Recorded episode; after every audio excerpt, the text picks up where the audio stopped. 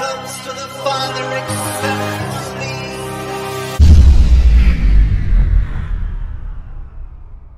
Bible Club. E- e- eternal life. He is the way and he's Jesus Christ's chip. Nobody comes to the Father except through me. He is the way and he's Jesus Christ's chip. Nobody comes to the Father except through me. He is the way and he's Jesus Christ's chip. Nobody comes to the Father except through me. He is the way and he's Jesus Christ's chip. Wow, what a what a song! What a song! I lost my thoughts, but hey, welcome to Huge Pop Wrestling Podcast. Today we have a guy who is a father. We have a guy who's a man of God. He is he is a foster parent, a man after my heart. He is the founder of the Bible Club. He is from CWF. Jonny Lawless, how you doing today, my friend? Oh, too blessed by the Lord to be stressed by the world. You know what I'm talking about? That's right. That's right. Amen. How are, how are y'all doing tonight? Good. Better than I deserve. Yeah, it's better than Amen. yeah. Good. I'm on. good. I you know, like I said earlier, I this is like a self care moment for me, and um, anytime I can talk to you guys from CWF is a blessing for me. So.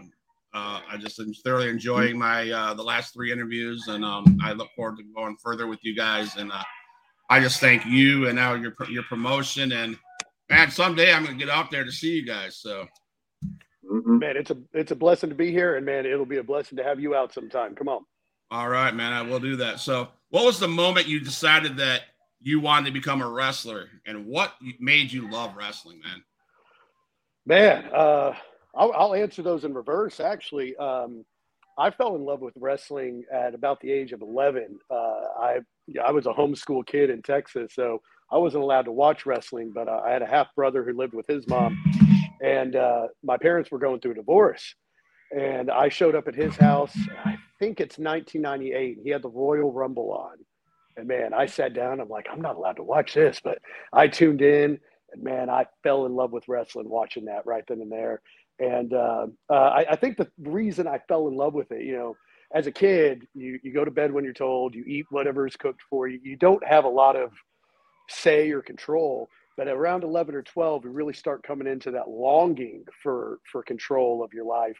And um, you know, especially with my parents going through divorce, I realized, man, I, I just felt helpless in my life. But I, I saw these images of these over the top giant character men taking matters into their own hands. And it was just really cool to be able to vicariously live through that. And that's that's what made me fall in love with wrestling. As far as uh what made me want to become a wrestler i uh i've been an athlete my whole life and you might find this surprising but uh before wrestling i spent 18 years as a figure skater That is And, uh, surprising. yeah i don't i don't know Wow. what it says about me that every sport i've ever been involved in i had to wear tights you do with that what you will But it's just that there. that right there. That'll sit right there. but it's just a fact of what happened. But uh, I was a figure skater for 18 years. I, I spent 16 of that uh, pursuing a spot on Team USA, and I ended up never becoming an Olympian. Uh, we take the top three to uh, at nationals. We take them to worlds and the Olympics. Um, next couple teams down are alternates. I like to tell people I was an Olympic alternate, though I got ninth. However, if six people broke their legs, I would have been there.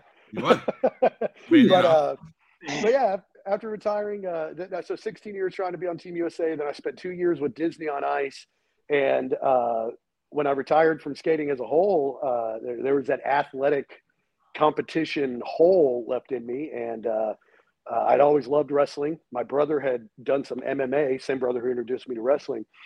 And uh, I said, all right, I want to train in either MMA or pro wrestling. And before my days are done, I want at least one wrestling match or one MMA fight under my belt.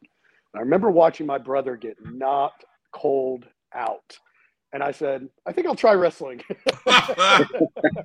I think I would have loved training for MMA. I think I would have really enjoyed the, the, the, the grind and the dating. But that first real kick to the temple or that first well placed punch to the jaw, I think I would have rethought my decisions. And eight years later, uh, still in wrestling, I think I made the right choice. Absolutely, man. After seeing Portier get kicked in the head la- on Saturday, he got knocked out. He got knocked out cold, and that was Yeah. that didn't look like anything fun that I wanted to do. So, No. so I gotta ask you, all. I gotta ask you, what Disney character were you, on, were you at Disney on Ice? All right, that's a funny story. So uh, There you go. uh, I don't I don't know if you've noticed, but I'm fairly Caucasian, Uh-huh. and uh, I was actually uh, skating with my ex-wife at the time. She was my pair partner, and she was Japanese Filipino. So we figured maybe Pocahontas and John Smith, maybe Aladdin and Jasmine. Uh, but we we sent in our audition tape. They sent us back. We're interested in hiring you, but we want to see you live because they want to make sure it's not an old tape and you put on a bunch of weight and you can't perform Yeah. like that anymore. Right. So uh, they met us live. They watched us skate and they said, "Hey, we want to offer you a lead role in this new uh, uh, section of a sh- brand new show we're doing. Uh, we want to offer you the lead role in Princess and the Frog." Oh. Now I don't know if you're familiar with Princess and the Frog. I am. I don't I don't exactly look the part. So I'm sitting here confused and I'm just like Princess and the Frog and they keep talking my ex-wife and the casting director and I I'm just like like how's that going to work? So I raised my hand like I was in 8th grade and she was like uh, yeah Jonny you have a question? I said yeah you said Princess and the Frog? She said yeah and I go um, if you don't mind me asking weren't weren't they African American? And she said um, yes they were but we want you and Mariah to play the frog, uh, Princess and the Frogs, once they turn into the frogs. And I went from confused to insulted. Because at first I was like, well, am I going to wear a mask? Am I going to wear makeup? Because I'm not going out there in blackface. You can't pay me enough to do that. Uh, I, I know better. I'm not doing it. And then she said, but you're going to be a frog. And I'm like, oh, green face? Um, now I'm, now I just sit there and I'm like, you know, for 16 years, I spent six hours a day, six days a week trying to be the trying to become an Olympian. And you want me to go out there in green spandex? And in my head, I was like, no, I'm not doing it. She slid the contract over and I said, Yeah, that says sixteen hundred a week. Is that each? She said, Yeah. And I go, Yeah, I'll be a frog. And I signed that thing quicker than a hiccup, man. Yeah, Wow. yeah. I spent two years as Prince Naveen in frog form. Nice. Wow. That's a good Hey, story, that's man. really cool. That's a good story. Mhm. Um, what wrestling do you currently watch, if any? Man, uh, so I'm a lifelong WWE guy. Even when I started uh, watching in '98, uh, WCW was still around. It was still hot, um, but I watched it a couple times. I was like, not for me. So I, I, I, I saw Stone Cold and all them, fell in love, and uh, I regret it now because I go back uh, historically and watch WCW, and I wish I watched it live. But um, to this day, I still watch WWE very regularly. Um, uh, I kept up with TNA for a long time, from their early days all the way through the Hogan Bischoff, and even post that, where their core was Lashley and Angle, and uh, you, you had uh, now known as LA Knight, Eli Drake at the time, um, and uh, uh, it, it, was, it was a great product then. And once that core group, AJ and them all kind of left, it, it, it kind of died down. Um, I've watched a lot of AEW. Um, lots of clips, lots of matches. Besides when they were in Dallas and I went to a show, I've never watched an entire episode, if I'm being honest. But I, I've kept up with them. Uh, And at the end of the day, uh, you know, and kept up with Ring of Honor and all that. Um, but uh, at the end of the day, the more major companies out there, the more work there are for the boys and girls in the locker room. So it's great for business. Uh, there's just so much to keep up with when you're a dad and a husband and a pastor. That's a Yeah. lot of hours to keep up with every week. But uh, WWE, I've, I've I've always been a loyal watcher, fan, kept up with the product. Awesome. So we're gonna touch base on that later on in the Okay. show. Very cool. But um, yeah, you're right. There's so much out there, and one of the biggest things that um, I know Rico and Nikki and I talk about is uh, I wish fans were more like just let's watch this stuff instead Oh, of yeah. compla- instead of complaining about the stuff. And try to Oh, yeah. instead, of, instead of being Dave Meltzer or or yeah. whoever you want to be, Critic. just watch, be a fan. Watch this. There's Yeah. so much. There's so much, you know, and and yeah, so I agree with you there. So um, what inspired the ring name, my guy? All right, this is probably going to be the uh, the highlight of the interview because this this is a funny story, and I don't tell it unless I'm asked, but I'd never lie about it. Um, So, growing up a wrestling fan, me and my my friends, we'd do backyard stuff and you know try to power bomb each other into the pool and all that. And uh, uh, then the video games came out, and we had Xboxes and PlayStations, and we'd make our own characters and have our own storylines and all that. Never thought we'd be wrestlers. Two of us turned out to be later in life but um, uh, I was living in California at the time, so everyone, you know, nicknamed me Texas. So I made my character Johnny Texas, and uh, Texas Longhorn colored gear in the game and all that. We got to create our move sets. Then I moved back to Texas, and I actually become a wrestler. And uh, if you live in Texas and you're not the most Texas person alive, you can't call yourself Johnny Texas. And I thought, well, I just moved here from California. Maybe I'll be Johnny Hollywood Harris. Well, I'm not. I, I, you see, I don't look very Hollywoodish. I got crooked teeth, a bald head. I look like a redneck. So I was like, all right, well, I'll go back to that Texas gimmick. Maybe I'll be the outlaw Johnny Harris.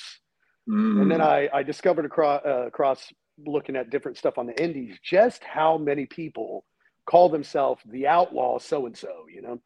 Uh, namely, here locally in the Dallas area, uh, one of my dear friends, the outlaw Randy Wayne, who's now in the Carolinas. Um, but uh, I was like, all right, well, I still want to go with this Texas gimmick, and I like the outlaw thing, but how can I still come across as an outlaw without calling myself the outlaw Johnny Harris? And I was like, well, what are outlaws? They're uh, they're lawless. And then I thought of a show I was a fan of when I was a kid in the '90s called Xena Warrior Princess, Yes. Yeah. starring a woman named Lucy Lawless. And I was like, hey, Lawless is a real last name. I'll go with it. Long story short, I named myself after Xena Warrior Princess. That's real Hey. tough. I'm gonna clip. I'm gonna clip that. That's perfect. I'm gonna That's clip that segment right there, and I'm gonna put that on TikTok. All right. You're gonna go viral.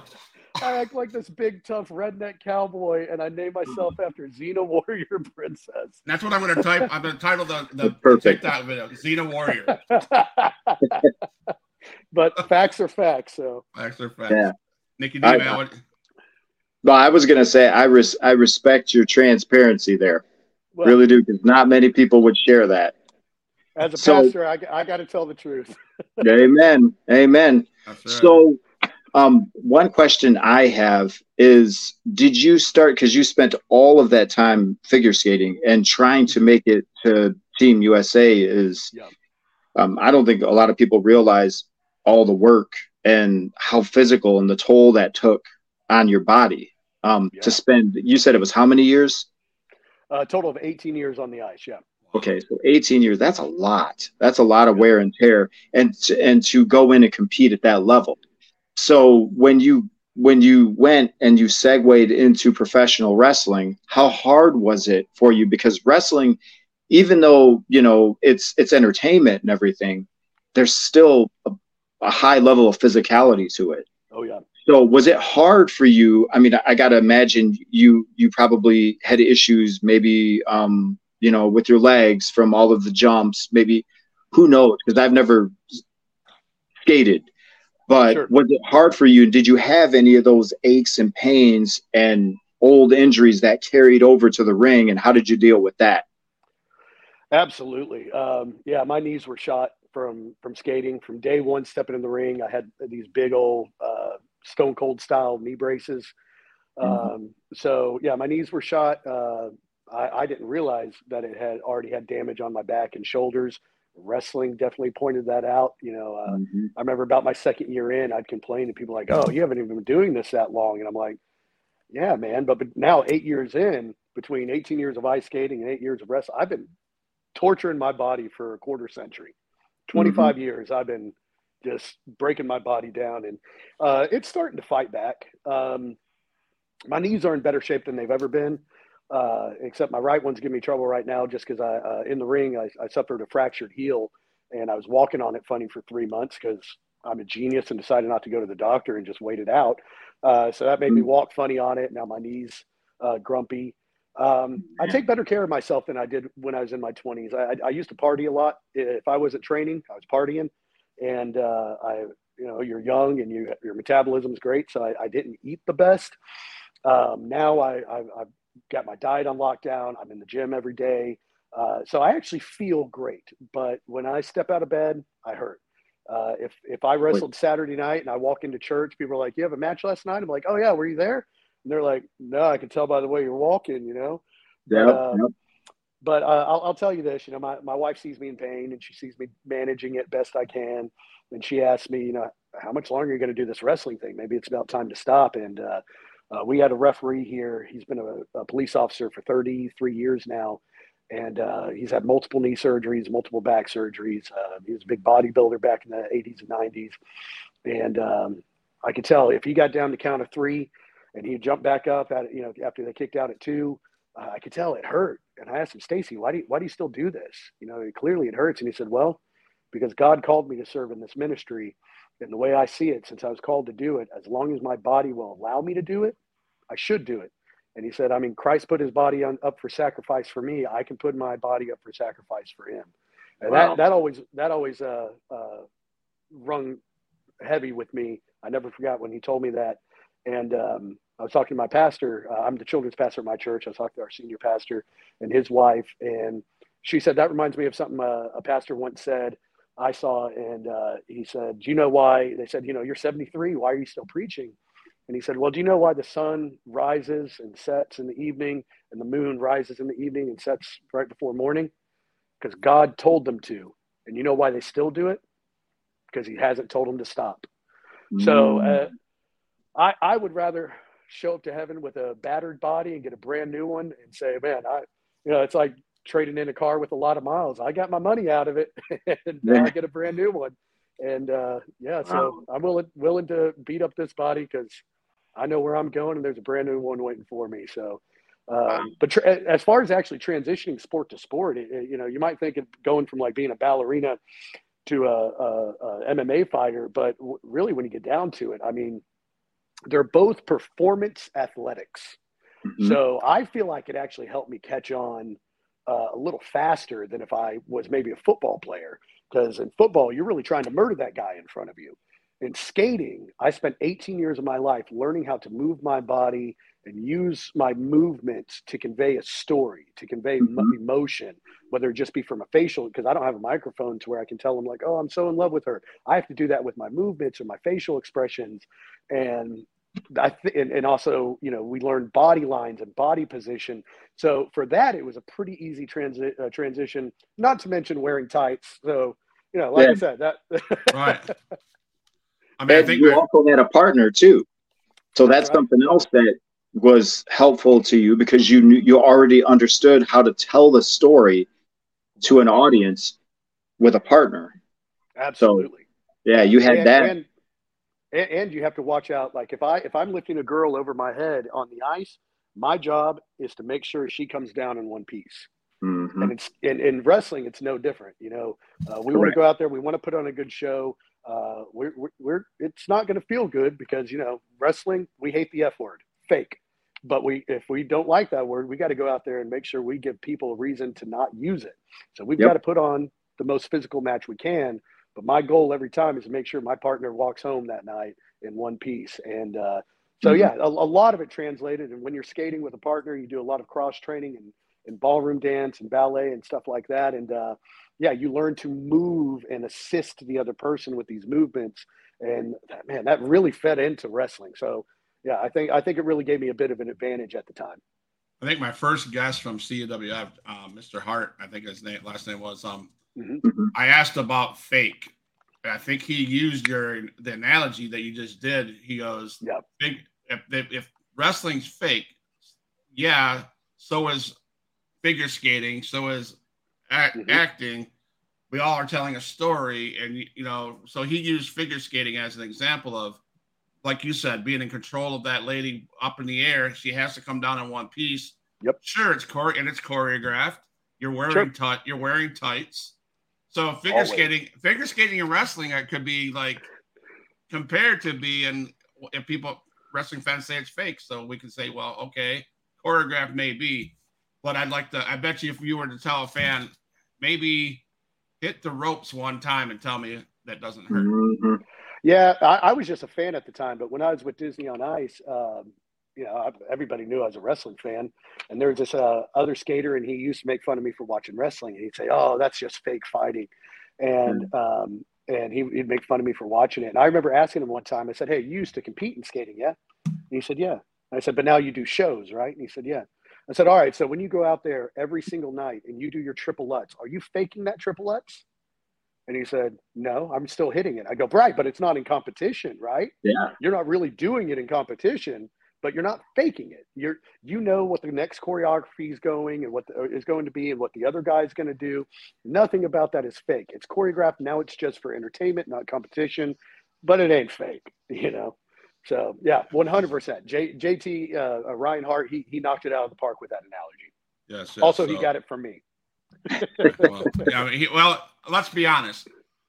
JT is your biggest fan. I love him. He's a very good friend of mine. And he loves the Bible Club. I'm just going to say that. In the in the ring, we hate each other, but outside the ring, he's he's a great man of God and a great friend. Absolutely. So, nice. when you talk about training, um, let's talk about training for wrestling. Where did you train, and how difficult was it? You kind of hit on that, and could we go through your training process? I guess where you were first.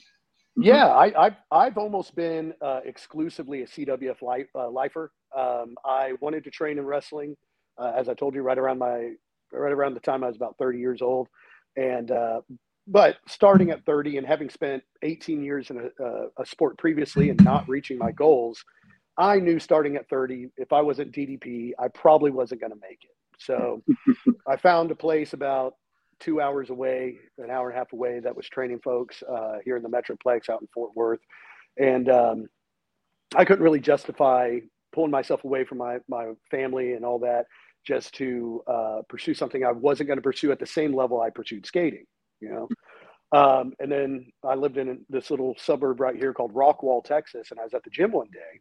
And I see this guy on elliptical and he has a shirt that said CWF, had this exact logo on it. And I knew, like, uh, being a wrestling fan, it looked like a wrestling logo. So I Googled it. And mm-hmm. I was like, oh, Christian wrestling, you know, and I, am I'm, I'm a believer, a follower of Christ. And, and I was like, man, that could be pretty cool. And then I found out they were in Rockwall, Texas. They were in my backyard. So I, I reached out to Rob and I talked to him about wanting to train. Uh, and I, I imagined it was by Christian wrestling. It might have had Christian themes or storylines, but I imagine it was family friendly wrestling. And he starts telling me, Oh, we've been around since 2000. We've had X amount of hundreds of shows, and we've seen almost 21,000 people give their life to Christ.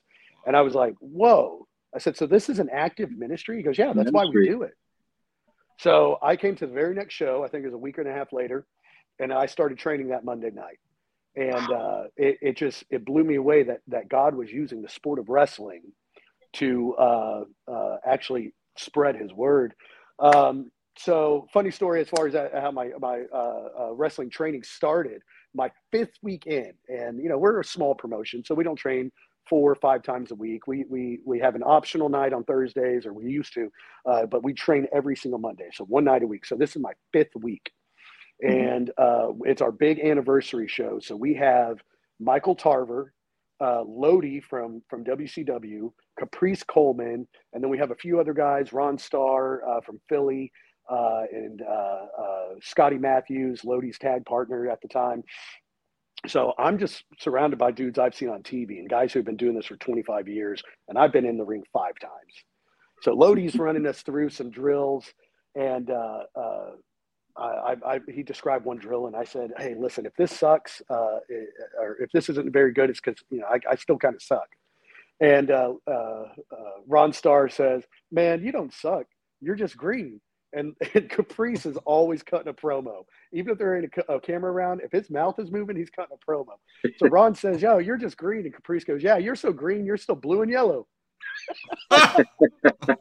so, so I run a few drills, and at one point, Caprice pulls me aside. He goes, "Man, I can tell you're new, but I can tell you're an athlete.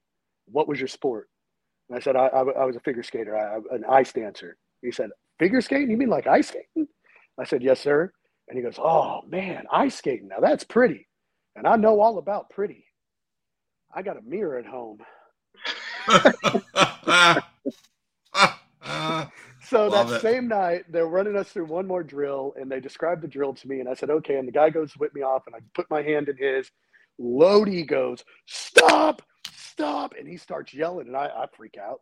And I, this is a dude I've seen on TV, and he's yelling. He walks over to me, and he said, uh, "This is probably where I got it." He goes, "Never feed someone your hand again. The second you feed them their your hand, you give everyone in this audience a chance to call fake. If you want your hand, make him come for it." But before he did that, he walked over and slapped the crap out of my hand. I'm talking like insultingly hard, mm-hmm. to where I was mm-hmm. like, man, you could have just told me that. I don't even know you like that, you know? Yeah, if you just yeah. said it, I would have said, yes, sir. And I was like, uh, okay. And I was thinking, that's unnecessary. I'll tell you this Lodi came back to uh, CWF a year later. I shook his hand. I said, hey, man, that made me mad in the moment, but I got to tell you, I ain't never fed nobody my hand ever again. Someone would reach my hand and I'd put it further away, like you coming for it. So, so, Nice. yeah, but other than that, I've been training CWF my whole my whole career. This is this has been home. I've gone other places, but this has been home. Nikki D. Well, I, so I wanted to ask also the wrestling because I did it um, years ago, and I did independent shows and everything, and got to work with people, and it's I can imagine um, the CWF is different. The locker room's different than the locker rooms that I was in. So, Yeah. but you still are as as a follower of Christ, okay, and this is a ministry.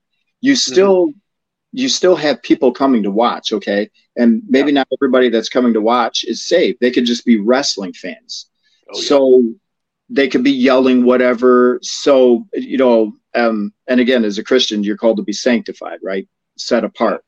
Um, is that a struggle for you to hear some of the things or to maybe to to be in a certain role, especially to grow up watching wrestling that got a little more and more hardcore because you watched a lot of the same years that I did.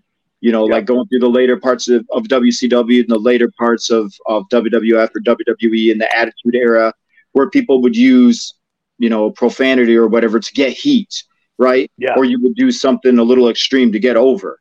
Um, do you find it hard to to to stay focused, right? Because this is a ministry while you're in that moment, while you're in that ring, while you're while you're trying to tell the story and you're dealing with maybe, you know, a hostile crowd.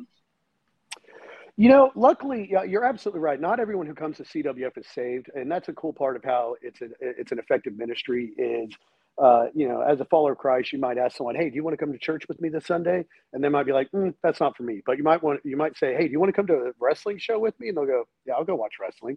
And now they see it's CWF, and I, I in the eight years I've been here, I only think I've heard someone yell profanity at a at a couple shows, and you're like, "All right, that guy that guy didn't get the memo." Um, I have worked a lot. Uh, it's funny. Uh, there, there's a, a wrestler who used to work with us a lot named uh, Skip. Uh, he wrestles as a, a Phil Noir now. Uh, it's a shout out, Phil Noir. Um, but he uh, he makes fun of me because I call uh, people call what we do Christian wrestling shows. Um, but because this is all I've ever done, when I go do indie shows, I always call them secular shows. you know, Yeah. uh, so they all they all make fun of me. They're like, wait a second. so, uh, but you know, I've done a lot of secular shows, and and um, you know, there's a I, I used to be very of the world, lots of partying, chasing girls, uh, profanity, um, and uh, uh, I get over there, and you know, it might be easy to slide back in that and be like, oh, I'm just one of the boys in this locker room. I can let it go a little bit here. But what I remember is number one, my gear has Bible Club written all over it. Number two, I'm friends with a lot of these guys on Facebook, and they know this is the company I represent. So I Mhm. don't just represent CWF when I'm at CWF.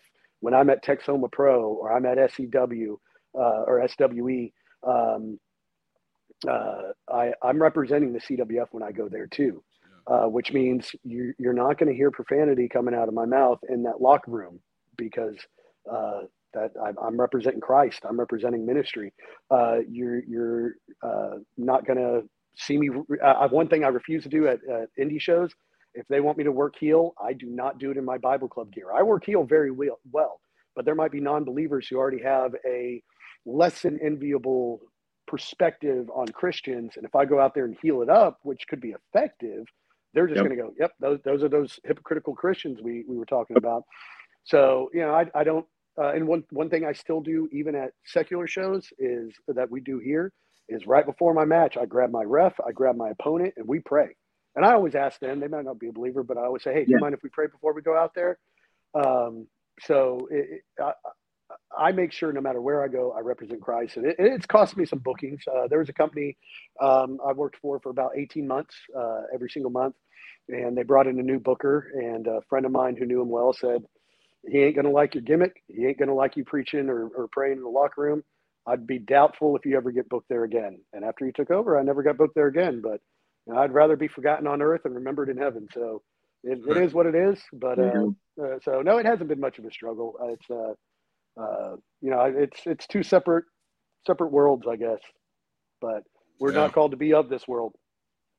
Amen. Very true. right. We're not. We're very true. So, so man, being a children's ministry, a husband, a foster dad, a wrestler, how do you juggle all that and make time? You got it. There's got to be. You better have a calendar. You better have a, a planner or something because I don't see it. Yeah. I have a very organized wife. Praise the Lord. I have a very organized wife over there, and she's. There's probably why this is running. I, to be honest with you. So, um, and you know, I, I God bless her. I, I probably shouldn't rely, uh, make her carry that burden as much as I do. Uh, but you know, people will be like, "Hey, uh, you free to come over for a barbecue on the 17th?" And I'll be like, "Hold on, honey, we free on the 17th?" And you know, so yeah. uh, yeah, I, I got to help carry that weight a little bit more. Um, it, it's it's it's changing a little bit. Uh, you know, we've been we've been foster parents for three years. Uh, as of uh, two weeks ago, our first forever daughter moved in with us forever. Uh, she's with us full time. So we went Oh. from oldest kid who's ever been with us was two and a half, and now we have a nine year old. Wow. So that's huge. And ten days after we found out we were getting to adopt Kiki, we found out we were pregnant. so we got a newborn due in January. In June, we got a nine year old. Um, and uh, praise the Lord, he's uh, uh, we, we were involved in a, another ministry at the time, and just things started coming to an end there. Uh, it's called Apartment Life, and uh, we were serving, basically being on mission in the apartment complex we were living in. And that building sold, and they decided not to keep Apartment Life uh, as as a vendor, and they didn't know where they're going to put us. And then we find out we needed a house because we were getting a nine year old and a baby, and so we would also need more free time. So the Lord just closed that door, and it looked like a bad thing, but it just turned into like, okay, God, I, I see what you were doing there. So um, I do have a problem of if it's for the Lord, I say yes, and unfortunately that that's gotten me to where I I uh, will overdo it, and thank God that He knows that about me and has shut certain doors so that I have time for my family and these ministries.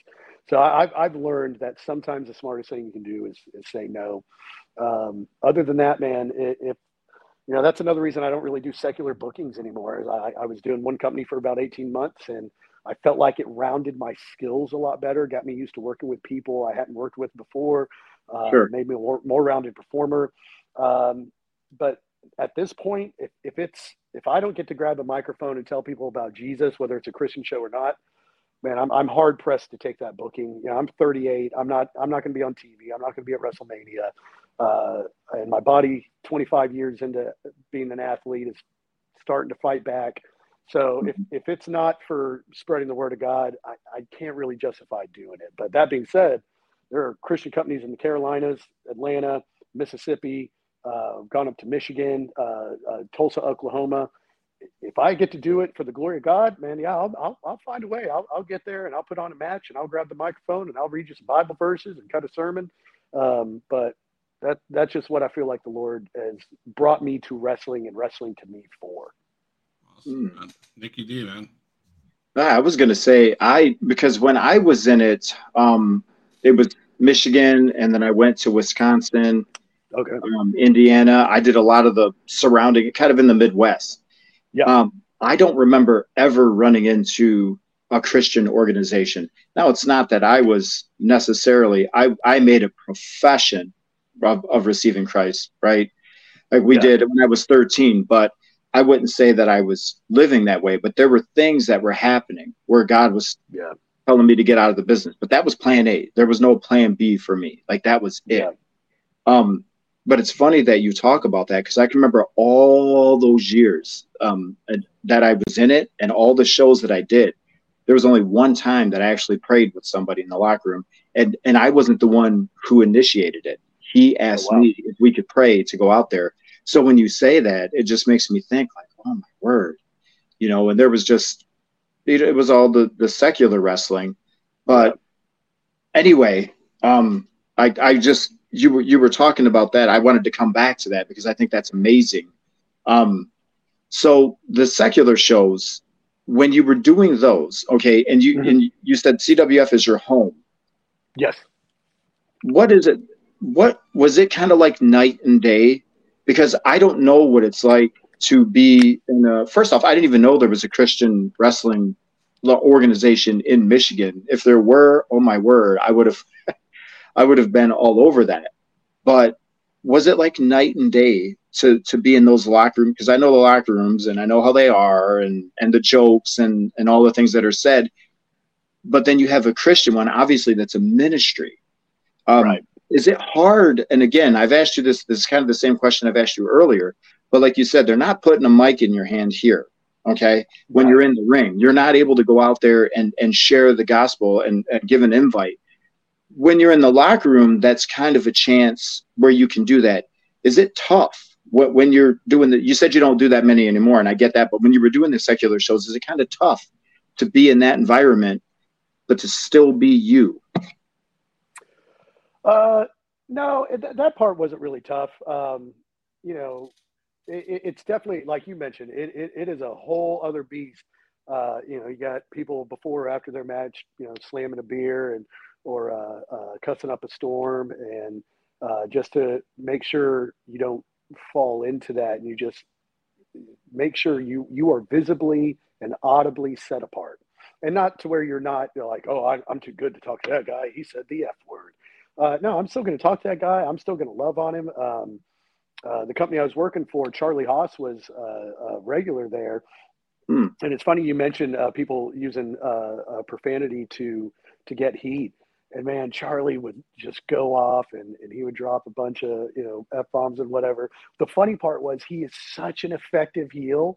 Me and uh, you know I I didn't know him as well as everyone else, but a lot of people are like Charlie, you they already hate you. You you don't need to you know be cutting uh, right. you know dropping that kind of language. They yeah. you're over, man. Um, but uh, yeah, just no, I didn't feel uncomfortable there. I made sure not to uh, uh, fall into it, but I was still conversing with everybody. Um, being a pastor, being a foster dad, I, anytime I'd bring that kind of stuff up, oh, what do you do for work? Oh, I'm a mechanic at Meineke. What do you do? Oh, I'm a children's pastor, you know? And now I get to share a little bit of Jesus with them. Or, yeah, actually, uh, do you have kids? Yeah, I got three kids. Oh, I got a foster daughter. You know, we do that because my wife and I felt like the Lord, and now I'm sharing my testimony with them. Nice. Um, nice. And that would sometimes lead into being able to pray with these guys. And, and, you know, I've worked in secular jobs for so long that I, I've always found little sneaky ways to bring up the gospel and, hey, maybe that's the only time that person might hear the name of Jesus that day. So just plant a seed here and there when you can. Uh, but as far as feeling uncomfortable there, uh, no, I, I uh, you know, you talked about uh, believing and professing your relationship with Christ, but not following it. Man, there was a decade of my life where I was chasing the world. I never denounced God, but He was on the backest of burners. I was chasing girls. I was chasing uh, party life. I was chasing booze. Uh, I was not living for him at all. So I'm not uncomfortable in that situation. I've been these guys. So that makes me one comfortable around them, but also be like, well, then, you know, they, I've been them and I needed to hear the word of God. So these are the guys who need to be loved on and shown grace and encouraged. So that's what I'm going to do for the time that I'm here. Mm-hmm. Awesome. And, and, I love the fact that you pray, you're in the ref and your partner, um, your opponent pray in the um, ring and stuff or outside the ring. And so that leads me to the question is how important is the communication to make the match go as flawless, if you could use the word flawless, lawless, but um, you like that? like that. That's pretty funny. But anyway, back to my question. How does that, is that necessary to make this, your match just go as smooth as can be? Yeah, and you know that's a reason why I did 18 months of secular shows. Uh, is because in CWF we've got such a small group here that I've wrestled the same guy 30 times. I can get in the mat in the ring with uh, Barrett Brown, Bam Bam Malone, um, uh, Brixton Shaw, and if if we know the open and we know the go home, man, we can call it all out there. Mm-hmm. But then I would get really nervous if someone would come to town to visit CWF and I've never worked them before, and I want to map out every single spot. And that's why people were encouraging me go work some other places, get used to working with people you've never worked with. because you're going to meet guys you've never worked with who don't want to call every single spot.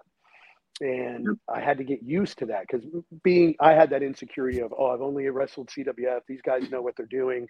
I don't want to make them look bad. So I would be real nervous in those situations, real insecure. And, uh, you know, they told me, go get some reps with some other guys. And, and so I've really gotten used to, even if I've never worked with you before, at least asking, what are some stuff you like to throw in? Cool. I'm familiar with that. Or can you tell me what that is? Go mm-hmm. out there, call it in the ring. But yeah, communication's key. Um, if, if someone whips you, goes to whip you off and they call a spot and you don't know what it is, hold on to the rope and yep. say, hit me and say it again, you know, because uh, I'm not going to go up there expecting a knee to the gut and catch a drop kick to the face. And, uh, and uh, it, it, went wrong for me once. Here's why communi- uh, one of the worst situations, communication going wrong. Uh, my buddy Sebastian Envy, what's up, Sebastian? Um, he, when I tell you strong style, whew, this guy prides himself on strong style. And the worst injury I ever got in the ring I was working with him, and yeah, he he'll smack you as hard as he can, but he's a very safe worker, very very competent in the ring, um, and uh, extremely sound. But he he kept talking about the spinning heel kick, and every time we walked through it backstage, he'd brush my chest as he as he goes spinning heel kick. So I expected it to go right here. Well, I don't know if he because he he's a smaller guy. He's about five foot six. I don't know if he put some extra stank on it because I'm six two, but his leg caught me right under the chin, right here. Oh, no. And hmm. man, you you know how you bump, right? And you attack yeah. the mat. I hit the mat super limp, and it's like hitting the mat woke me back up because I was unconscious. So we had a 15 minute match. I remember two minutes of it. One of the only moments I remember is I had him locked in a submission. I was the heel, so I'm, I'm yelling at the crowd.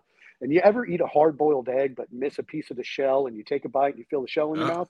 Yeah. I feel I feel that in my mouth. And as I'm sitting here looking at the crowd, I'm thinking, I didn't eat a hard boiled egg today.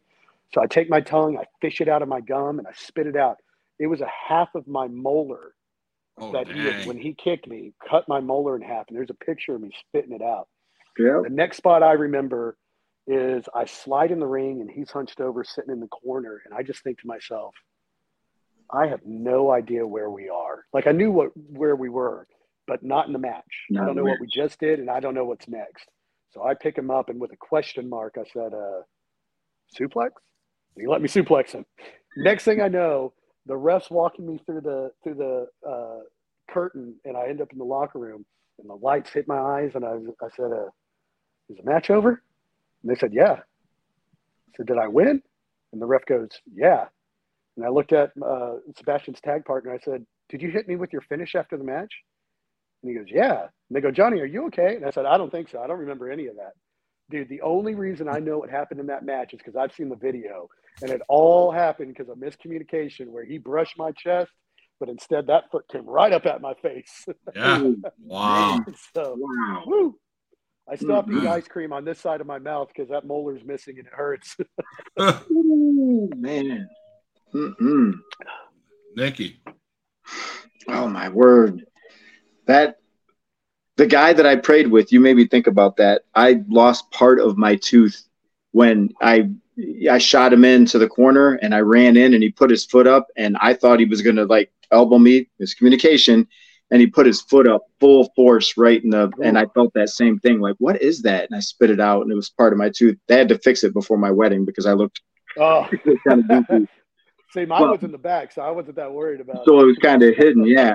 Um, but my question is so wrestling and even um, what you do right now, okay? So even in the CWF, where there's um, it's my understanding it's just it's just the men that compete, right? Is there yeah. a female division, right? Okay, so it's just the guys. Okay. Yeah. Um, do you ever run into because we all have this from time to time? Do you ever run into a situation where um, the ego like there's an ego because everybody has one at some point you know that comes into play and you're going out there and you're telling a story and it is a ministry right mm-hmm. but you're trying to do what you can that's that's the best thing number one for christ and you're trying to be a light but then when you're getting out there something goes wrong or whatever do you do you ever have an issue have you ever had an issue with that where there was like real heat I guess I should say if there was like any real heat with somebody. Yeah, um, two stories come to mind. Uh, the first one, it was actually it was it was my fault. Um, leading up to the formation of the Bible Club, we decided to do this this long extended storyline where I went on a losing streak. My tag partner turned on me. I went on a losing streak, and the funny part with that was uh, my idea was that I, I'd be so upset that he said I was a loser before him and I'd be a loser after him. And I just, I couldn't stand that. I, I, I'm not a loser. I'm not a loser. And I thought the crowd would be like, oh, poor Jonny, because I was a face at the time. And they'd be like, oh, poor Jonny, you're not a loser. And they'd take sympathy on me, right? Mm-hmm. The first promo I cut where I was like, I'm going to prove that I'm not a loser, the crowd goes, you're a loser. And the storyline took a whole different direction, man and it was supposed to last the streak was supposed to last for three months and it ended up it was so over that i kept finding more and more ways to, to uh, obsess my way into another loss that uh, after every show where it was supposed to end the next show i'd go rob can we do it one more show? Can we do it one more show? And we went eight or nine months where i didn't win a match. And wow. it, it was it was a lot of fun. But uh, the, the the point was that it was supposed to culminate with the starting of the bible club. But another part of it was I was supposed to preach, at least the way I wrote the story, was I was supposed to preach at the end of the next show after I, you know, the losing streak storyline came to an end. Mm-hmm. And I, I showed up and uh, I, I had my message prepared and I got there and Rob was like, all right, well, tonight after the show, this guy's going to preach.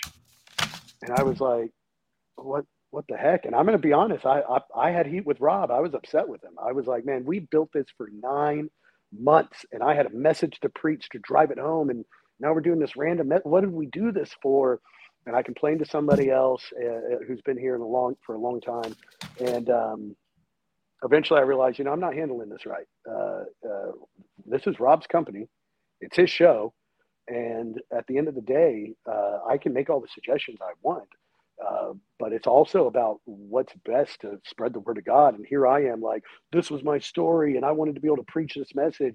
And I actually had to go to Rob and apologize to him. I pulled him aside and I said, Hey, uh, you know, I know you've probably heard, but uh, I was really unhappy you had someone else preach because I thought we were going somewhere with this.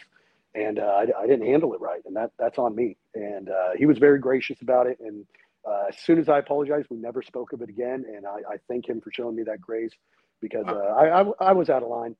Uh, the, the other time was uh, I was uh, I was fairly early in my career, maybe about two two years in, and one of the CWF originals uh, who, who's very proud of his in ring ability and he's very good at what he does. And they they put us together in the tag tournament, but it was also the first show that we were filming for a Christian TV network. And Rob was like, "Stick to your times. Do not go over." So mm-hmm. we're in the match, and we had this finish mapped out and I hear 30 seconds, take it home. And I'm like, oh, okay. So then I hear someone else say, take it home, take it home. And I'm like, okay. So uh, the guy rolls me up, and instead of kicking out, I just took the roll up. And I look shocked, like, oh my gosh, I can't believe that happened. They, they roll out of the ring, and my tag partner uh, for the night, uh, the CWF original, he lights me up from the apron. Did you just change the finish of the match? and I was like, I'm wondering if he's in character. And then I realized what he's saying is completely not kayfabe. So I go, they said go home. So I took it home. And he goes, I can't believe you went into business for yourself. That's what you always do. That's why you won't go anywhere. Ooh. And he hopped off the ring and he stormed backstage. And I was like, the heck was that? so uh, funny part is we didn't see each other for a long time. And, and uh, you know, I didn't hate the guy, but I was not excited to see him. I didn't have anything to say to him and he was booked for a show several months later and uh, uh, he walks in and i'm like oh him if he shakes my hand i'll shake his hand if uh, if he walks by i'll let him walk by i just won't say anything but i'm not going to be a jerk to him uh, mm-hmm. he shook the first person he right by the door then he looked found me on the other side of the room walked by everybody else shook my hand and said hey it's good to see you again i hope you're doing well and we never had to talk about it again. I, I, was like, cool, we're done.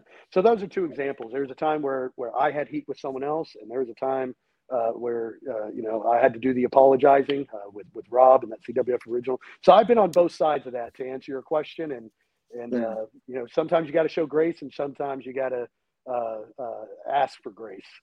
Yep, absolutely. Hundred percent. So In the ministry and in at, in your wrestling, what is the best advice you've ever gotten? Ooh, Ooh. you got Rob Bond right here. How you doing, Mr. Bond? CWF.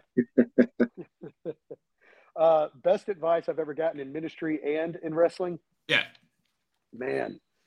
Uh, you know, I, I could quote a lot of scripture to you, but one of my favorite uh, pieces of advice is actually a, a quote from uh, Sir Waldo Emerson, uh, who once said, "Treat a man as he is, and he will remain as he is; but treat a man as he could be, and he will become what he should be." Mm-hmm. Um, if if you see someone struggling and training in the ring, you can make fun of them, and you can be like, "Man, this guy ain't going anywhere," or you can share your knowledge with him and treat him like he like you wanted to be treated when you were new and green and didn't know the ropes. Um, the the other uh, just same thing in ministry is you know there are a lot of people who and some people are like yeah I'd like to go to church but I got to straighten up my life. Oh, do you do you say man I, as soon as as soon as I beat this cancer I'll go to the doctor? No, man. don't straighten up your life. And you know, I've learned to never judge anybody where they are because you don't know where God is taking them. There was a man named Saul who was out there killing Christians, arresting them, throwing them in jail, persecuting them. Yep. And God made such a mighty change in his life that he went on to write more of the Bible than any other singular person and used him to build, help build the church and uh, write the majority of the New Testament and uh, become the number one advocate for Christ, who was once the number one adversary. So, uh, yeah, just loving people where they are all right. But the greatest greatest advice I can give you: repent and believe the gospel. Give your life to Jesus Christ. Amen. Amen. I, I missed half of it because on my end the it went out. Oh, so. could you still hear me, Nikki D? Oh, I got it all. It was fantastic. Oh. Well, hey, you know, because I, I can repeat it. No. Please, no. it's fantastic. Um, of course, I work with foster kids, so we got some quick take questions. Yeah. Favorite wrestler, current and in past? Oh man, I am a stone cold guy. Um, uh, so as far as past goes, uh, stone cold. I told you I got into wrestling because I got to vicariously live through people taking matters into their own hands, and ain't nobody took matters into their own hands quite like the dude giving his boss a stone cold stunner on a weekly basis. uh, so as cliche as it is, because he's the biggest star of all time, I, I am a stone cold guy of that era, I, I could probably name my top five wrestlers and they'd all be right here from Texas, even though I see your flag in the background. I got to tell you, I used to live right here. And that's how you know I did because I showed you like that's that. right, right there. I, lived in I used to live right, right above you. yeah, I was I was in Bloomfield Hills, just outside of Detroit. Right. Uh, but but uh, yeah, Shawn Michaels, Taker, Eddie. Uh, those uh, I, I would throw JBL is a big influence in my actual in ring career. Um, I modeled, you know, uh, having coached gymnastics for 18 years, been an ice skater. I could probably do, have done a lot of flippy stuff, but 18 years of destroying my body, I decided to keep it grounded. So guys, I modeled my my style after, obviously Austin, uh, Scott Hall, JBL, Bob Holly were some people I really studied tape on to try mm-hmm. and round out my my style. Um, the current man, I, I just there there's not a better wrestler in the world than AJ Styles today. AJ Styles is the greatest wrestler active today, in my opinion. Not, and it doesn't hurt that he he spent two years uh, traveling with CWF right before TNA started. I did not know that. I didn't know that either. Well, that's yeah. good. That's good. I know. I I know. I didn't know until my my wife told me actually that he's a man of faith because I knew who he, he was and all the things I knew about him. And she's like, "Yeah, that's why he has the tattoos." And she was explaining all that to me. I said, "What?" Yeah. And um, there there was certain um message. I, I can't remember what it is, a scripture verse or whatnot, but I I didn't know that, and I didn't know that he worked with CWF. Yeah, he actually. Uh, so our 20th anniversary show was in May of 2020, which of course means it didn't happen. So we did a highlight video and also just did interviews, kind of like we're doing right now, and just saying, "Hey, thank you for 20 years of it. We'll be back when we can." And the mm-hmm. very last clip, if you go into our YouTube, you can find that uh, 20th anniversary video. The very last clip pops up the phenomenal one: AJ Styles wishing the CWF a happy 20th anniversary, and we didn't tell nobody it was coming, but it was cool. So yeah, nice. I just as far as alive today, I, I don't think you get any better than AJ Styles or active you're, today. Sorry. You're a Roman yeah. Reigns fan? Man, uh, when they were trying to John Cena him, not at all. but uh, uh, the the new direction they've taken him, you, you can't deny what he's doing. It, it's effective. The biggest thing is, you know, is he over? Yeah, he's more over than anybody else in the company right now. Uh, you know, I as a kid, I hated Triple H, and I look back on it now and I go, he was brilliant. When I was a kid, he was doing the best work of his life. Yep. He was so over. Why did I hate him? Because he was good at what he was doing. He got heat. and that's why you know, you know the thing is we talk about people I hate. I talk about hating this guy all the time, and I don't really hate him, but MJF. I Oh, yeah. hate that guy, but I hate him because, because he's doing good. He's doing what He's so good at what he does. right. You know, and he's I- he's another guy uh, like we were talking about earlier where man you don't you're such a good heel you don't have to cuss that much man No, you're he so good at what you do I know. it's cheap and you don't need to be cheap Yep. No. Yep. but he's He so good at what he does although I do not like him with Adam Cole. I'm I'm not digging that Adam Cole and him together, but that's okay. all right I, i'll throw you a curveball one of my favorite wrestlers of all time you ready for this Uh-huh. steve mongo mcmichael and hear me out okay. he he serves me twofold as a favorite wrestler. Number one, if I start getting really big headed and thinking I'm really good at what I do in the ring, I go watch a Steve Mongo McMichael match and remind myself that guy had a contract and I don't, and it brings me down. Anytime I start feeling like I'm not very good in the ring, I remind myself, or I go watch a Steve Mongo McMichael match and I go, I'm not doing too bad.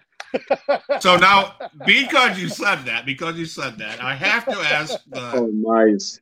the famous TikTok question because this is where Yeah. this all originated from for me.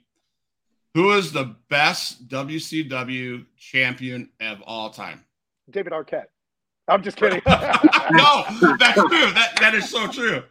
That's what that's the joke. So you you nailed that. So that's awesome. Um, I, I, Um, I don't I don't think you can deny uh, Ric Flair. Uh, right. yeah, it's got to be Flair. Obviously, not the title reigns in about 2000 or so, but yeah, it's got to be Ric Flair. I love your answer, David Arquette. That's that's nice. um. Kids want to know favorite food. oh man, uh, I I love Mexican food, so I got to say steak fajitas. I love steak fajitas. Does pineapple belong on pizza? I believe so. I enjoy a good. Now I do the Hawaiian pizza, but instead of Canadian bacon, I like regular bacon and pineapple. I'm uh, especially on a thin crust. there you go. Cartoon, favorite cartoon. Ooh, favorite cartoon. Um, oh, for me personally, man, uh, Family Guy. I'm going to be honest. I love Family Guy. Uh, I've just thought about this. Talking about cartoons, every Sunday morning when we woke up to go to before we went to bomb Sunday school and church, my mom would put on Davey and Goliath. And if you haven't seen Davey and Goliath, you better go look it up. It's this little dude with a little dog, and it's just cheap cartoon off of PBS. So find that. I'll look it up. Yeah, I gotta look that up. favorite movie. Ooh, um, oh, that's a good question. Uh, I've probably seen Step Brothers and Office Space more time than any other movies. I'm big on comedy. Love Tropic Thunder. Uh, but yeah, I'd probably have to. Oh, but if we're getting out of comedy, um, one of, I, I'm going to say this is my favorite movie, and I'll tell you why. I loved The Prestige. Uh, and the reason I might say it's my favorite movie is because storytelling makes a lot of sense to me. And I think you guys can relate. There's a lot of times you're watching a movie and about halfway through, you're like, oh, it's that guy. The Mhm. Prestige was one of the one times I remember going, what? At the end uh, uh, with the with the the the, uh, uh, the conclusion and being like my mind is blown. And because of that that movie's always had a special place in my heart. And uh, tombstone and interestingly enough another movie i love that's also uh, val kilmer. If you haven't seen the ghost in the darkness from 1996 it's worth the watch. Definitely check out the ghost in the darkness. Okay. Oh, that one, man! I know I've seen that. That's yeah is the Ghost in the Darkness where they're. Um, I'm trying to think. Did that deal with Africa? yeah they were hunting lions and it's They were hunting lions. I saw that in the theater. That was it was that good. was good. That was good. The, the, those lions are, are real and they are stuffed, and I believe they're at the Smithsonian, but they're at some museum. Yeah, that was a crazy movie. So good. You got a little bit more time? Yeah, come on. Okay. Favorite Bible verse. Ooh, man. So uh, I got three that I like to lean on. Okay. Uh, uh, one of my favorites is Psalms 91 2, uh, which says, He is my refuge, my fortress, my God in whom I trust. And that just reminds me exactly who he is and what he does, and that uh, I can rely on him. In moments of uh, loss or, or, hardship or heartache, uh, I love Job 121, um, uh, which says, You know, naked I came into this world, and uh, naked I'll go out of it. The Lord has given, and the Lord has taken away. Blessed be the name of the Lord our God. And that one just reminds me listen, you know, uh, if, if this, I've had it, you know, as a foster dad, I've come really close to adoption a few times. And then a mom or an aunt in Mississippi says, "Oh, I'll take the kid," and then next thing you know, they're gone. Mm-hmm. Um, but what after what that verse reminds me is anything I have, even that life in my my body right now, was never belonged to me. It was loaned to me. My wife is entrusted to me by God. My kids are entrusted to me by God. And if they're ever taken away, well, it's never mine to begin with. And I'm still going to sing his praises because we praise him because of who he is and not what he does. Uh, and lastly, um, Ephesians 6 7, which says, Serve wholeheartedly as though you're serving the Lord and not man. And that just reminds me, whether it's in the ring, whether it's at work, um, you know, sometimes we get so discouraged with our job or, you know, whatever it is, or our, even our marriage or our kids. And it just reminds me that this job or this marriage or whatever it is you're stressed over was once something you were praying and begging God to give you. And just also the way we approach serving in whatever capacity it is is a reflection of how much we appreciate what God has entrusted us with. So those are my three favorite Bible verses right there. So on your on your profile, your Facebook profile, I think it's Psalms 144 1. I think maybe yeah. That, yeah. So can you explain that? Yeah, uh, that one, uh, you know, it talks about uh, the Lord preparing your your hands for battle. Um, that one I, I love because Undertaker. If you notice, it's a picture of Undertaker yeah. sitting in the, his ring, and I love that he was professing his faith on uh, WWE uh, documentaries. Uh, what was it called? Uh, the Last Ride. And I was like, yeah. bro, he's got a giant Bible verse hanging there. Um, uh, mm-hmm. I, so I love that one. I, would be I, would be remiss to not mention the, the verse that's printed on my my tights. Um, uh, on the back belt loop of my tights, I have the letter C, and the for the letter O is a purple ribbon, and it says O uh, R Y. spells out Corey. Uh, my buddy Corey passed away at the age of 42 from pancreatic cancer. Um, and uh, his his battle verse was Joshua 1 9. And so I've got a tribute to him, real small on the back of my tights. And I got Joshua 1 9, uh, which says, Have I not commanded you, be strong and courageous? Uh, do not be afraid and do not be discouraged, for the Lord your God is with you wherever you go. So um, that's a mighty verse, a great promise. And that's just my tribute to a dear friend of mine who uh, uh, received his his reward uh, a little too early for my liking, but God bless mm-hmm. him. Amen. Amen. Mm-hmm. So you're the founder of the Bible Club. So yes, sir. And I got to say that's a sick shirt. I need to get myself one. So I, I probably go over to prowrestlingtees.com and get, get me one, right? We got some there. Yes, sir, we do. All right. All right. I was going to ask where you could find those.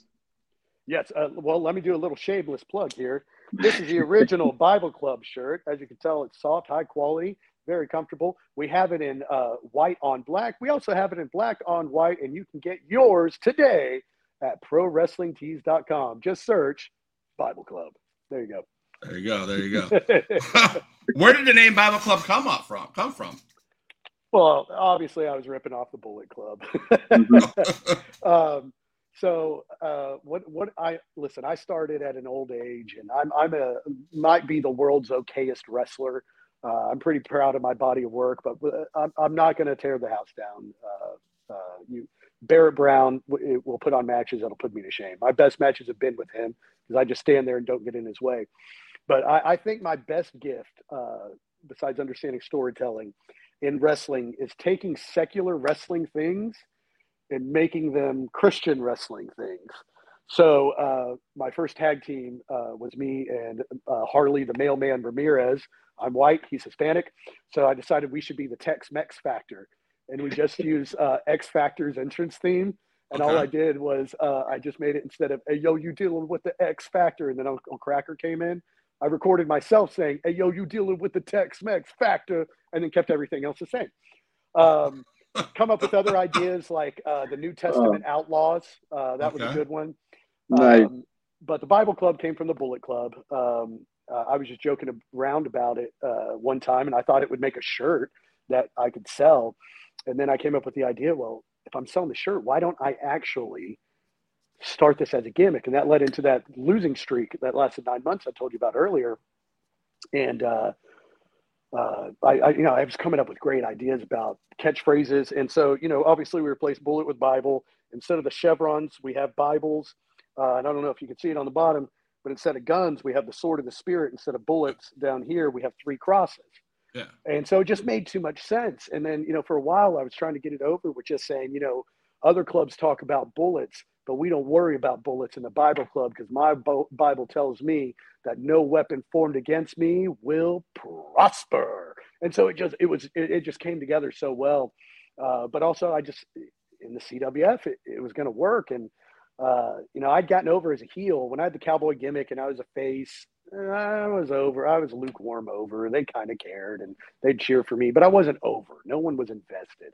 Then I turned on Harley and I got over as a heel because uh, I, it came natural to me. I I knew how to make people hate me. I'm a, I'm the youngest of six. I knew how to tick people off. Um, so that worked out well. But I, I've never been over over as a face until the uh, invention of the Bible Club. Nikki D, you got anything before I ask him about uh, last Saturday's event? Uh, gosh, I have too many questions swimming around in my head, and I can't. I can't get one to pop out. I had one a set like a, a second ago, and then poof, it's gone. so last week was the tag team tournament, um, the celebration the event, and so mm-hmm. If I watch the clips right, you guys came out on top. Yes, sir. And let's let's talk about the new member of the Bullet Club, Luke Nine. Luke Nine. Let's talk about that. And who's next? Man, that's a great question. Um, so when I first started the Bible Club, uh, Fitz was not uh, my partner in it. Uh, Big Fitz. Um, uh, there were two younger guys who I kind of wanted to mentor and disciple, who were uh, here in Dallas at the time, and uh, you know I was trying to lead them, you know, to to follow Christ. And listen, at their age, I wasn't following Christ myself. I get it. I was chasing the world. It's a very enticing thing to chase. Uh, but when they they moved off uh, elsewhere, which I'll, I'll leave out so I don't really point to who I'm talking about, um, uh, it, the they were still wearing the gear in in the promotion they were in, and the stuff they were posting on social media and the the storylines and gimmicks they were doing. I, I, just didn't. Not that I have some big brand I want to connect. Nobody knows who I am, you know. Right. Uh, but it, it's still with with my name on it and the Bible Club gimmick. I didn't like what they were doing, and so eventually they got new gear and they got you know they got away from it. Um, uh, one of them was actually wearing my old tights, and I was like, "Oh, hey, there's a hole in my tights. You mind mailing those back so that I can wear those while I get these fixed?" Just so my tights were no longer associated with that. But mm-hmm. um, so I, I brought Fitz into it because I knew he was living out what he believed. And um, there wasn't questionable stuff on social media that was harming the, the image of the CWF or us. Um, you know, when we, he, he was at that other secular company as well. And we, we behaved as if we were at a CWF show when we were in that locker room. Um, so I, that made me be very cautious of who who I bring in, and not again, not that anybody nationally knows who the heck I am, but uh, it was very important to me to protect this thing that God has used to help me go and, and spread His word. Uh, Luke, man, that dude is a godly father, a godly husband. Um, he he he lives it in and out of the ring, and so it was very easy to uh, when we, we, we I've always wanted it to be a faction and not just a tag team. A club with two people isn't much of a club, mm-hmm. but uh, uh, so so we always wanted to grow it. But the the first two recruits made me realize I, I needed to make sure it wasn't just uh, oh I'm going to put out the shirt and quote a Bible verse on the way to the ring, uh, but then you know I'm going to post pictures of me partying or a bunch of profanity online and this and that. So uh, he he made it very easy to invite him uh, into the Bible Club, and and uh, I joked with him. I was like, "Hey, welcome," and he's like, "Yeah, man, it's so cool. Thanks for letting me be a part." I said, "Hey, we needed someone to take the pinfalls," and I patted him on the back. there you go. There you go. Um, I, I don't. I didn't mean that though, but I was ribbing him. so I noticed that you worked for, well, you mentioned Texacoma Pro Wrestling and Hope Championship Wrestling. Hope, yeah. Can you tell us a little bit about Hope? Hope, yeah. Hope is run by a friend of mine named Marty Miller, um, and he started it a couple of years ago. It's another Christian company, um, and man, he, uh, I just truly believe in what he's doing. It's it's hard to get out there being a pastor now because he runs shows on Saturdays, and he's an hour south of Atlanta, so getting done with a show at 10 p.m. and actually getting on a flight and flying. It. So it's it's hard to get out there now. Uh, now that I'm in full time ministry, but I just firmly believe in what he's doing. I've seen other small Christian companies put on less than desirable shows uh, or use the words faith or Christian in their name and nothing about their product or their talent or their production or their beliefs point toward Christ at all. Uh, man, Marty's doing everything right, and and I'm just honored to have worked for him the couple times I have, and we talk all the time um, uh, about getting the Bible Club back out there, and yeah, uh, that that's that's one I will gladly go and work. Another good Christian company is uh, Wrestle Against Hunger with um, uh, Pastor Brent. They're in Tulsa, Oklahoma. I've gone and worked with him. Uh, he just has an amazing heart for people. Uh, he's got a church, and in his church, he has a wrestling school, and then they do wrestling shows. And they Wow. all the money they raise from that they use for the food pantry in their in their church. And Wow. so, just the, all these ministries are feeding into each other. And man, he just has such a heart for people. Uh, there was another company in Mississippi, uh, but they've they've stopped running uh, shows uh, last year, I believe. But that they, they were an amazing group as well. And then my buddy Randy Wayne, he he has wrestling. Uh, I'm sorry, Heroes to Legends wrestling in the North Carolina, uh, uh, Sylva, North Carolina area, and I go out there every chance I get. I've only missed one of his shows so far. He he runs twice a year in April and again in October. And uh, yeah, just it's amazing to see this one company 23 years ago start using wrestling to spread the word of God. Now it's happening all over, and it's just it's, it's mighty to see that. Now, do you think any of those guys would um, be okay with me reaching out to them? And Oh yeah, yeah. Uh, re- message me afterwards. I'll put you in contact with any of them. awesome, man. You my last it. my last wrestling question is regarding CWF. I wrote compromises the ministry um, by bringing guys in from outside. So you guys have to be pretty careful. Yeah. In the ministry to bring on outside talent to work your shows. So uh, you you know you mentioned um, Barrett and all those guys. So Yeah. And are you do you guys like handpick them and make and look down them and see what they've been doing, um, or do you guys take them from Christian org, um, organizations, or do you bring that? Do you have people knocking at your doors? Uh, we get a lot of people reaching out. Uh, sometimes they're just looking for a booking, and uh, we have, you know, this a response we always send them like, "Hey, man, we'd love to talk to you more about working with you. a few questions, you know, what's your tell us uh, about your salvation story? Are there any Christian authors you're currently reading? Uh, what church do you attend? So we kind of get a sense of of if uh, and of what their walk looks like. That being said, there have also been some guys whose walks aren't going great, but we're a couple years ago, the Lord really put it on our hearts that we can't just be an outward ministry, but we also need to be an inward ministry. And we have seen wrestlers or referees who, you know, much like Nikki D was saying earlier, and my history uh, repeats that. Um, there were times where we were believers, but we weren't really following Christ. Mhm. And we brought guys in like that, and we just ministered to them and loved on them and discipled them. And we've seen the Lord really work through their life. Um, so it's it's always a, a discernment, uh, uh, balancing act to try and figure out um, who's good to bring in. Because you know, like like we said, we we've got to be protective over this ministry, and you know, uh, you, you're not going to see us any of the guys who are regularly promoted here uh, posting a bunch of profanity or you know videos of us doing shots on Facebook, and Mhm. and that's just um, a part of protecting. You know, when the speaking out movement happened, there was one company in the DFW area you didn't hear nothing from.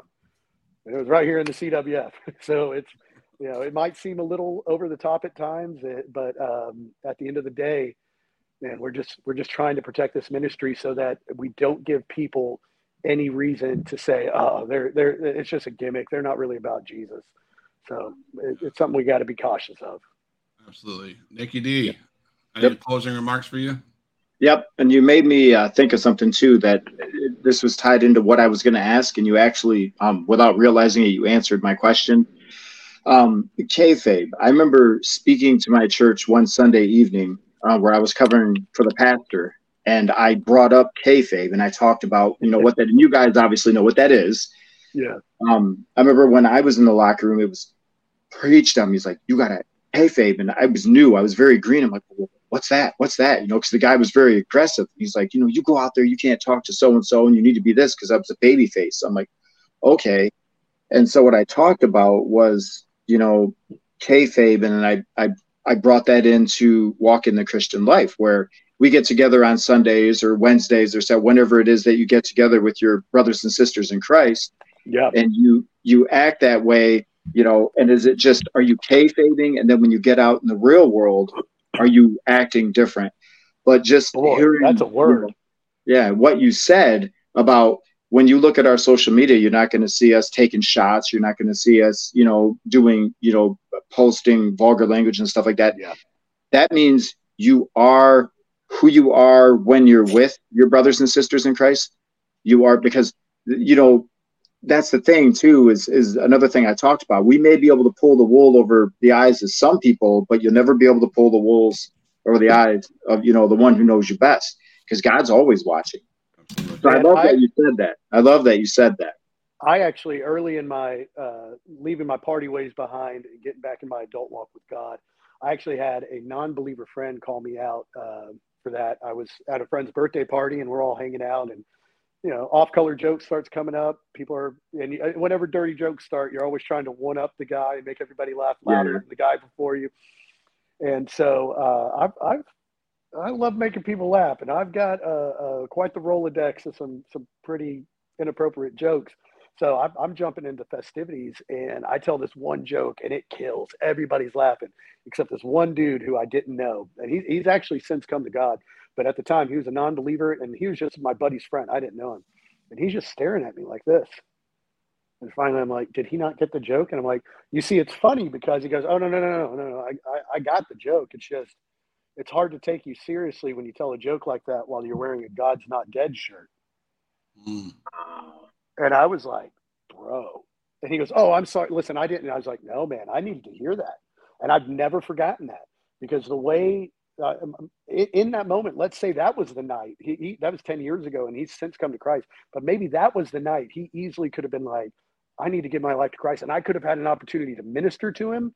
But because I decided to fit in with these guys and tell dirty jokes and try and make everybody laugh, that lost me an opportunity to minister to him that night. And I realized I can never do that again and uh, yeah, to- totally changed my perspective on that. So yeah, you, we got to live it out 24 seven because you never know when an opportunity to spread the word of God is going to come your way. And maybe, maybe you're, you're torpedoing it yourself and you don't even know it. Mm-hmm. Yeah, absolutely. hundred percent. That's, that's crazy. And I guess I, I'll be honest with you, man. Um, over the last three weeks,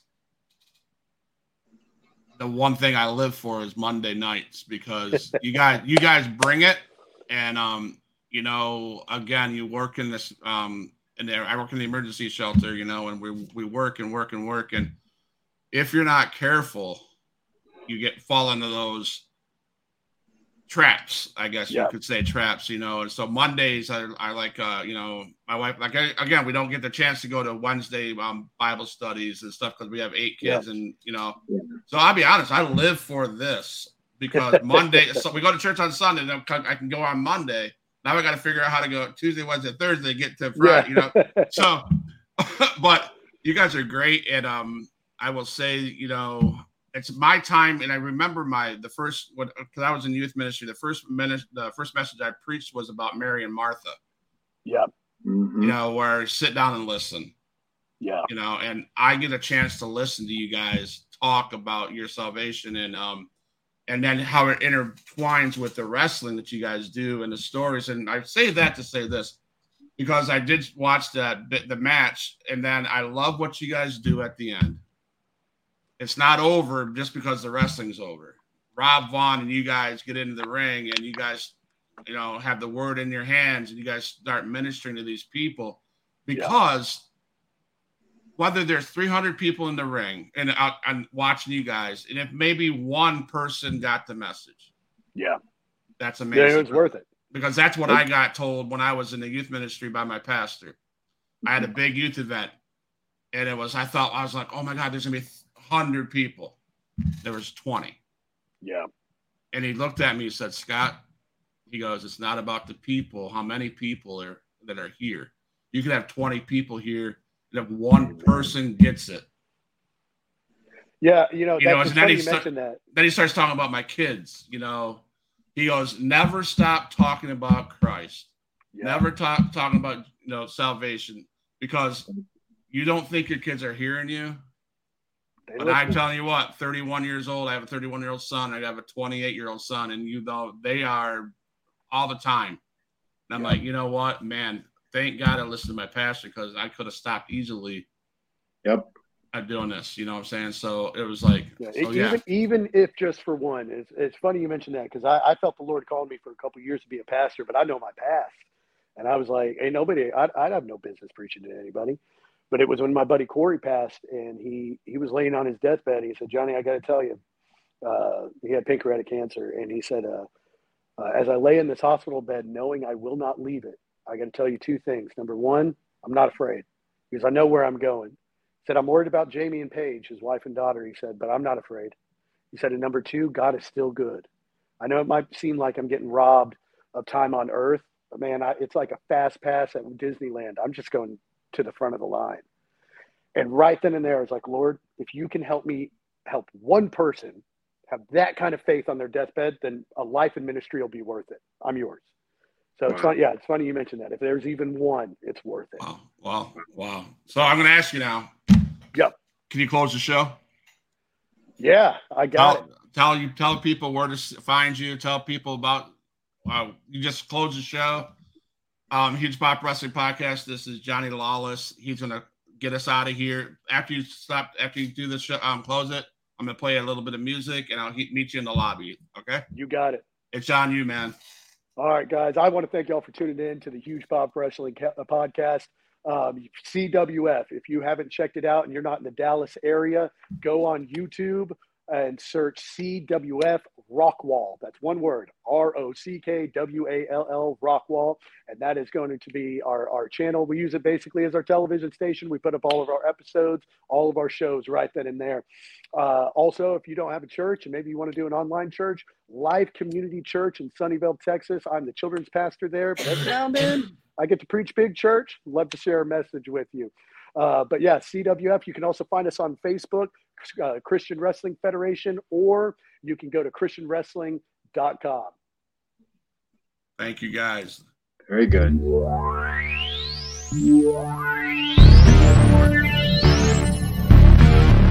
Extreme.